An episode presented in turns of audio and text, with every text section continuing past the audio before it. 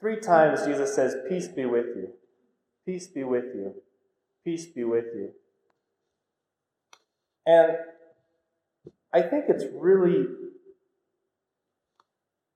really important when we're reading the Gospel of John, especially, that we pay attention to this 31st verse here. It's kind of like you have been told a number of these stories.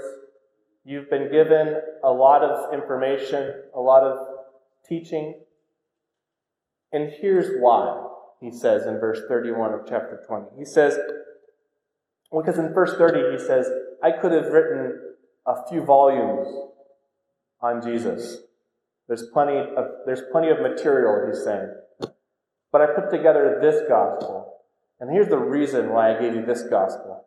He said, These things are written so that you may come to believe that Jesus is the Messiah, the Son of God, and that through believing you may have life in his name. The point. What's the point? Jesus comes to his disciples as they're huddled in fear in the room where they're gathering, trying to figure this all out, worried that they might be next, worried that they don't know how to go on with their lives after Jesus has been crucified, and now his body has been, well, by some reports, resurrected, by other reports, stolen. What do we believe? Confusion and fear, and into their confusion and fear, Jesus comes saying, Peace be with you. And again, peace be with you. As the Father has sent me, so I send you. Receive the Holy Spirit. What is this all about? What is this all about? Jesus gives his disciples a power, a power by the Holy Spirit to forgive people as they've been forgiven. To forgive people as they've been forgiven. Here we have an amazing thing that the one who was crucified returns and says, Look at what's happened. Don't look away. Look at what's happened. Don't look away. But know that the truth of crucifixion is not the only truth. The truth of crucifixion is not the only reality that you live in. In fact, the truth of crucifixion is only as true as the truth of resurrection and vindication. And that the truth that Jesus represents is the worst thing, one of the worst things that humanity can do is to kill their sister or brother. One of the worst things we can do, and when we, when we do that on mass scales, like has recently happened in Sri Lanka, recently happened in synagogue in California. One of the worst things humanity can do, we keep doing. That is killing our sister and our brother. Why do we do it? Because there is deep fear and hatred in our hearts. There, in a way that seems to be tenacious. We try to teach it out. We try to uh, somehow make more laws, somehow organize more communities, and yet still people are killing people. The reality at the center of our faith is one who was, even by the official legal means of the state, crucified. Jesus confronts us with one of the hardest realities of being human. We are a people that kill one another. We are a people who have the ability in our hearts to reject, exclude, even crucify. And it brings John and Peter out into the streets in Jerusalem saying, This is the one that was crucified. Here's the real story of what happened. You might have heard other stories, maybe some uh, whitewash stories, but here's what really happened. And the leaders in the community are saying, wait, wait, wait. Don't be telling that story all around. You're making us look bad.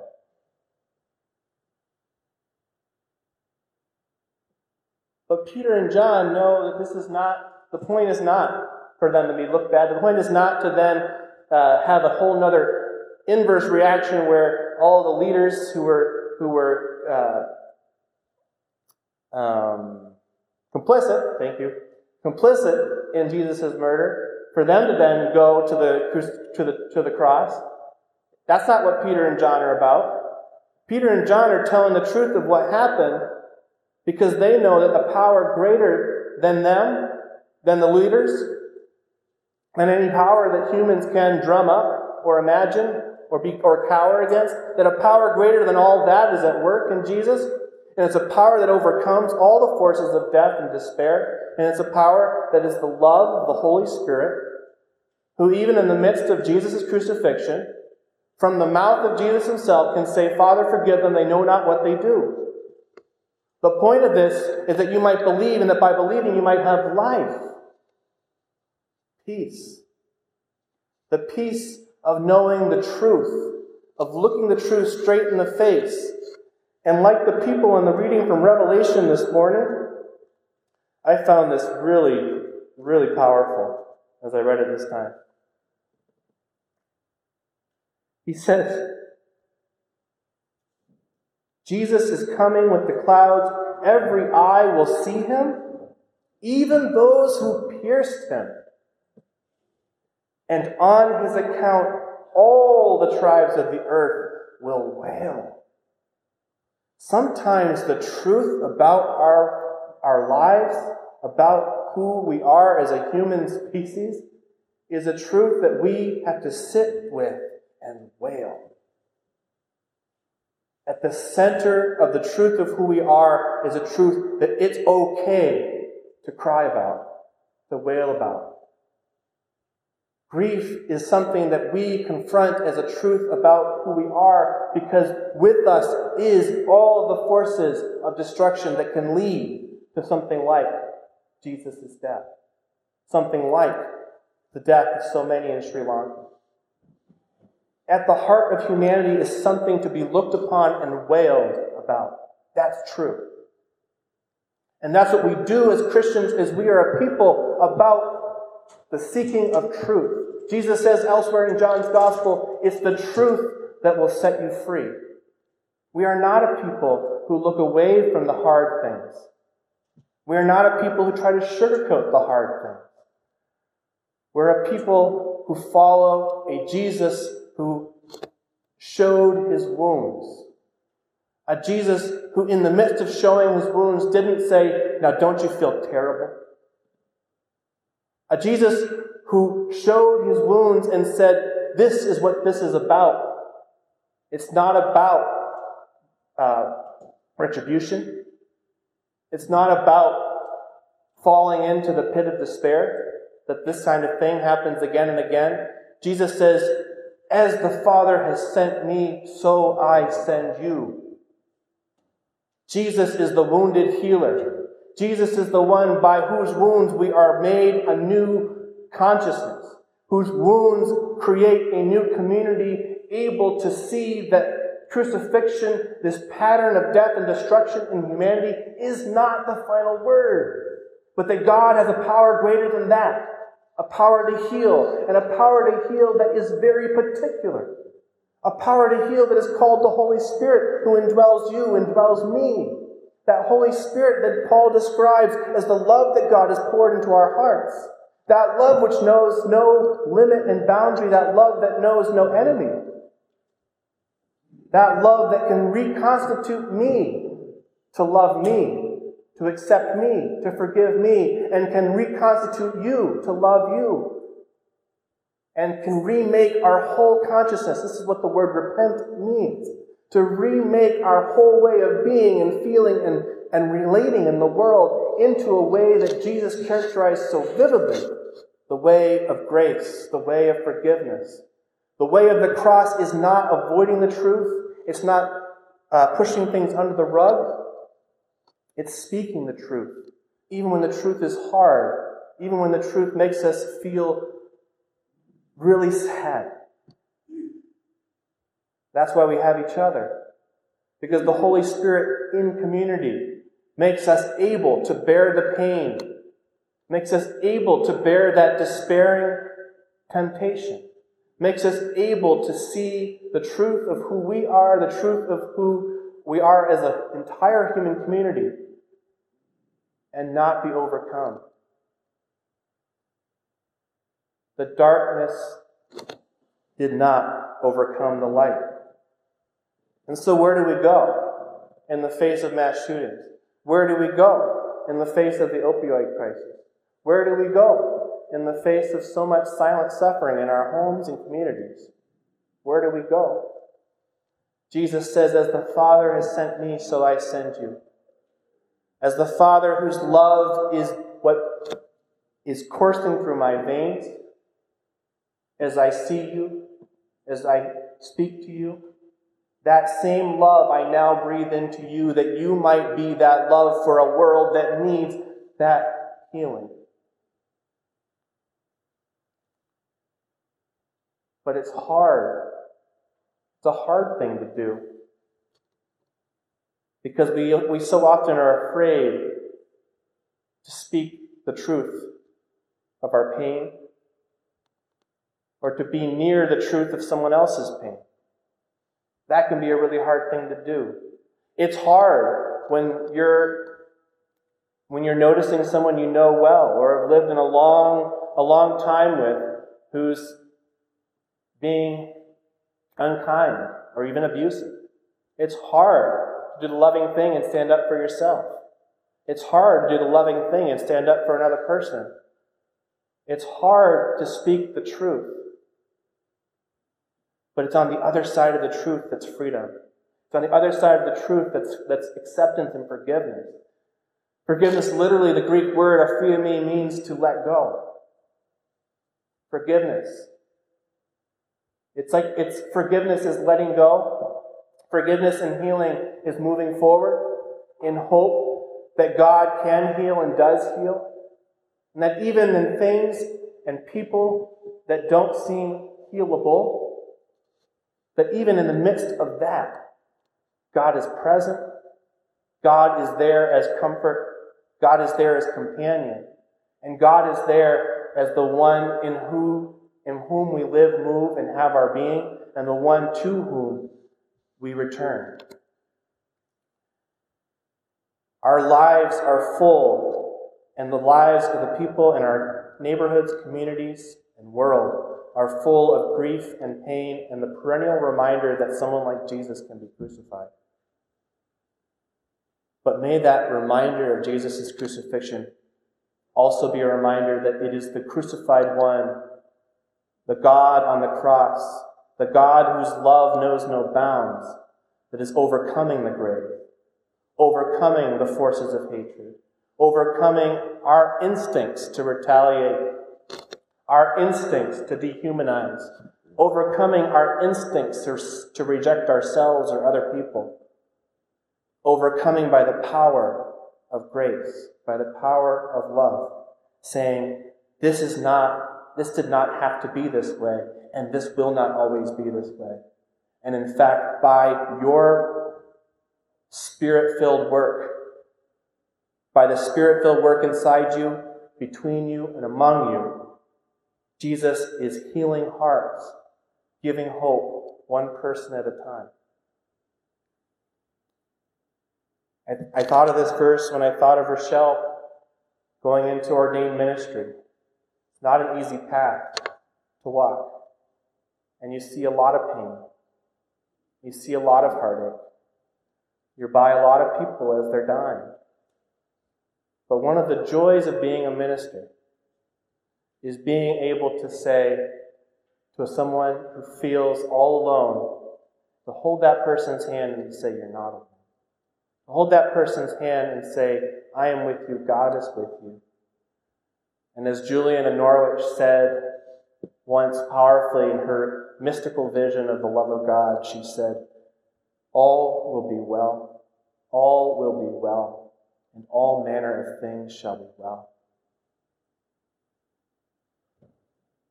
We live lives that experience pain and hardship.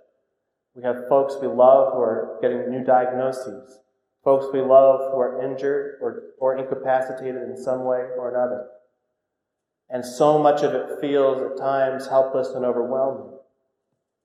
But remember, it's by the mark where the nails have been, by the sign upon his precious skin, I will know my Savior when I come to him by the mark where the nails have been. God is the one who's loved us and whose love has overcome even that cross. God who can overcome, bring forgiveness and healing into the most difficult and painful of places. If we open our hearts to it, if we open our hands to one another, we can be ministers of that forgiveness and healing because we have the power. Did you know you're powerful? Did you know that you have a lot of power? Did you know that you, yourself, you, can go to someone, hold their hand, give them a hug, speak a word, and in that hug, that hand holding, that word, that timely word, you can be in that moment, maybe not in any sort of permanent way, unless you're always there with that person. They got a little annoying. But in that moment, you can be a softening, a melting, a reminder to that person that they are loved, cared for in an everlasting way. They belong. And this is the truth that sets us free. But it's a truth that requires us to remember that sometimes we're afraid to talk to each other. Sometimes we're afraid to reach out to each other. Sometimes we're afraid to look inside of ourselves. And we don't need to be afraid because Jesus has already been there and overcome it. And that love that Jesus, that is in Jesus, is in us. And all will be well. As the Father sent me, so I send you to share that love with one another in whatever way you might find this week. May that peace that Jesus breathed into his disciples, the peace that Jesus brings to our hearts, go with you and minister through you healing to those who God, who God longs to open up eyes, to warm hearts, to show that there's a way when there feels like there's no way. I remember as we were talking about the Enneagram, I was doing some uh, reading beforehand and, and, listening to things, and the, the guide, the teacher that we were working with, Richard Rohr, said, It's been said many times that the truth will set you free, but first it will make you miserable. Sometimes it's hard. Sometimes it's hard to admit things about ourselves. Ask anyone who's gone through the, the fourth step, the fifth step in, in the 12 step program. It's hard to speak difficult truths about what we do and who we are. It's hard to look that in the face. But there's liberation when we let go of the things that we're holding so desperately onto. There's freedom on the other side of saying, This is true. I am afraid, and I don't need to be. I'm living in grief, and grief is not the only reality. There's pain in the world, but there's healing, and the healing has overcome the pain. And we walk into that with a commission to be a part of that. I had a friend in seminary that told me that her, her answer to the problem of why bad things happen to good people. I said, Oh, give me the answer. Because people always ask me that. So you're the answer. Doesn't mean you are the one that cause all the bad things to happen to good people. You're not the answer, you're the response. Harold Kushner said he, does, he doesn't like the why do bad things happen to good people. He says, I want to title my book, When Bad Things Happen to Good People. Because the truth is that they are going to happen, they do happen. And it does us no good to try to avoid that or run away from it. Instead, we've been given power by God's love to be people that look it straight in the face in ourselves and other people, accept it in a certain way, and say, I want to walk with this into healing and connection and love.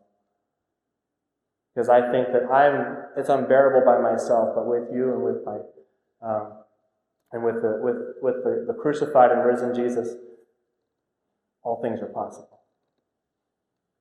Amen.